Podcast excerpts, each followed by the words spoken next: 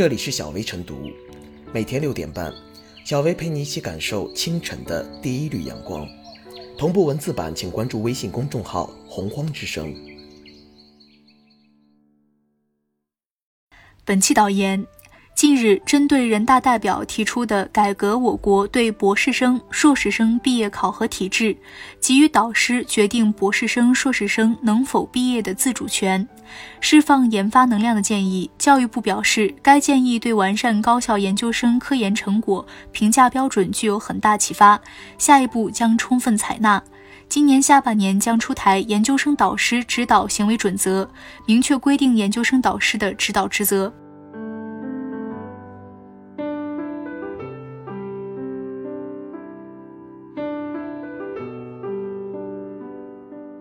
导师自主决定学生毕业，既要负权也要负责。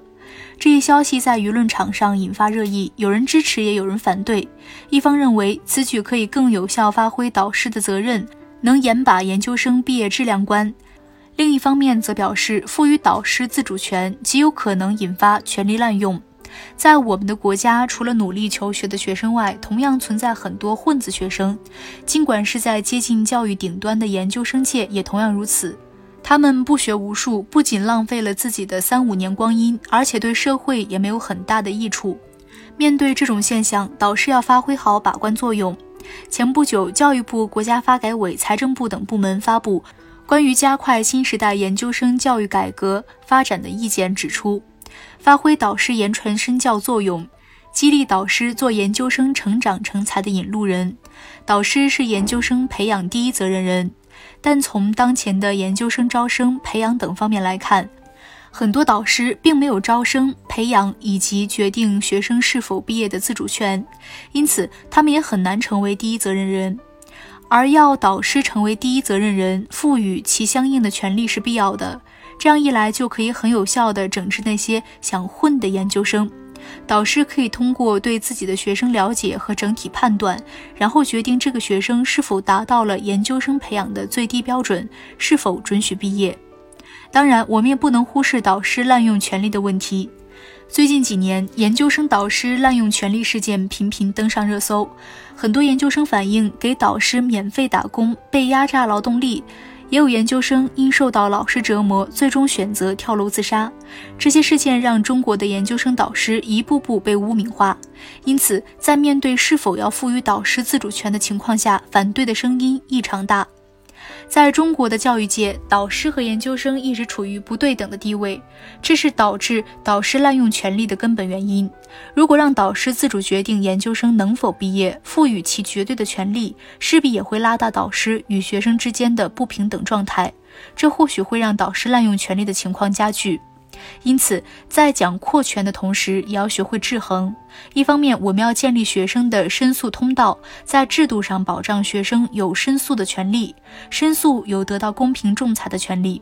另一方面，则可以成立相关部门，受理学生的举报、投诉，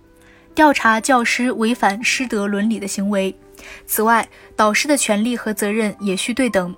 给予导师决定博士生、硕士生能否毕业的自主权，那么导师也要承担相应的责任。比如，学生被发现其论文、科研成果存在抄袭、学术不规范等现象，学生当然是第一责任人，但导师也不能什么事都没有。我们希望看到更高质量的学生，也期待看到更负责任的导师。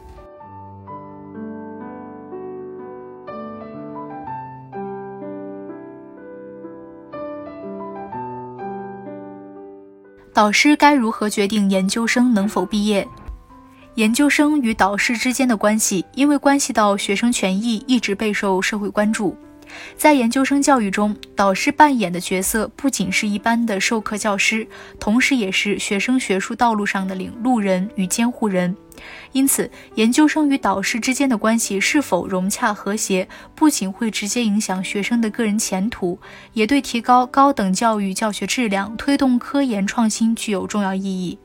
在我国现行的研究生毕业考核体制中，学术论文的写作与发表情况是决定性标准之一。这一通行标准固然易于量化。但唯论文导向也催生了论文注水剽窃、期刊版面买卖等一系列不容忽视的学术乱象。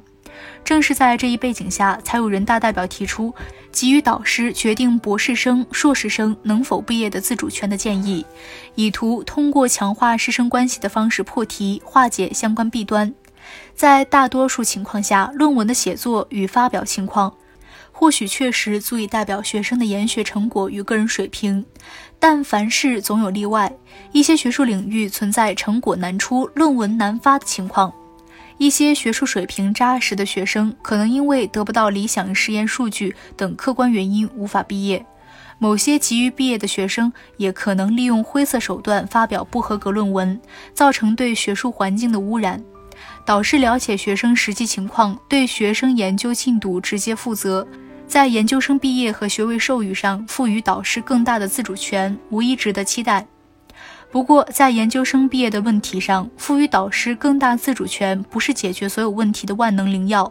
改革的主要目的是克服研究生评价的唯论文倾向，但并不是对学生的学习成绩和学术研究能力不做任何要求。就像清华大学等高校在研究生学位评定标准改革中所做的那样。在不以学术期刊论文作为研究生申请学位门槛的同时，强化学位论文在研究生学位评定中的作用，切实发挥资格考试、学位论文开题和中期考核等关键节点的考核筛查作用。各大高校在细化强化导师权责的同时，也要防止改革滑向唯导师的极端。相关新闻发出之后，不少在校学生与青年学者都在网上提出了“导师不想放人，恶意卡人怎么办”的担忧。对于这些担忧，有关部门还应高度重视，提前制定防范对策，确保这项交到导师手中的权利得到正确使用，而不至于遭到滥用。值得注意的是，日前教育部等三部门发布的关于加快新时代研究生教育改革发展的意见，明确提出，导师是研究生培养第一责任人，培养单位要严格导师选聘标准，加强导师团队建设，明确导师权责，规范导师指导行为，支持导师严格学业管理，严格导师选聘标准，明确导师权责，规范导师指导行为等表述。明显指向了对导师的限制与规范。有关部门为了完善高校研究生科研成果评价标准，进一步压实导师责任。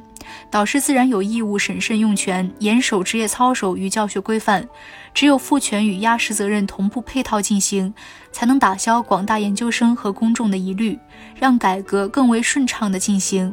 明确权责，一方面可以让导师在学生成长过程中发挥更多积极作用，另一方面也能防止师德败坏、侵犯学生权益，最终将会促成导师、学生与社会的三方共赢。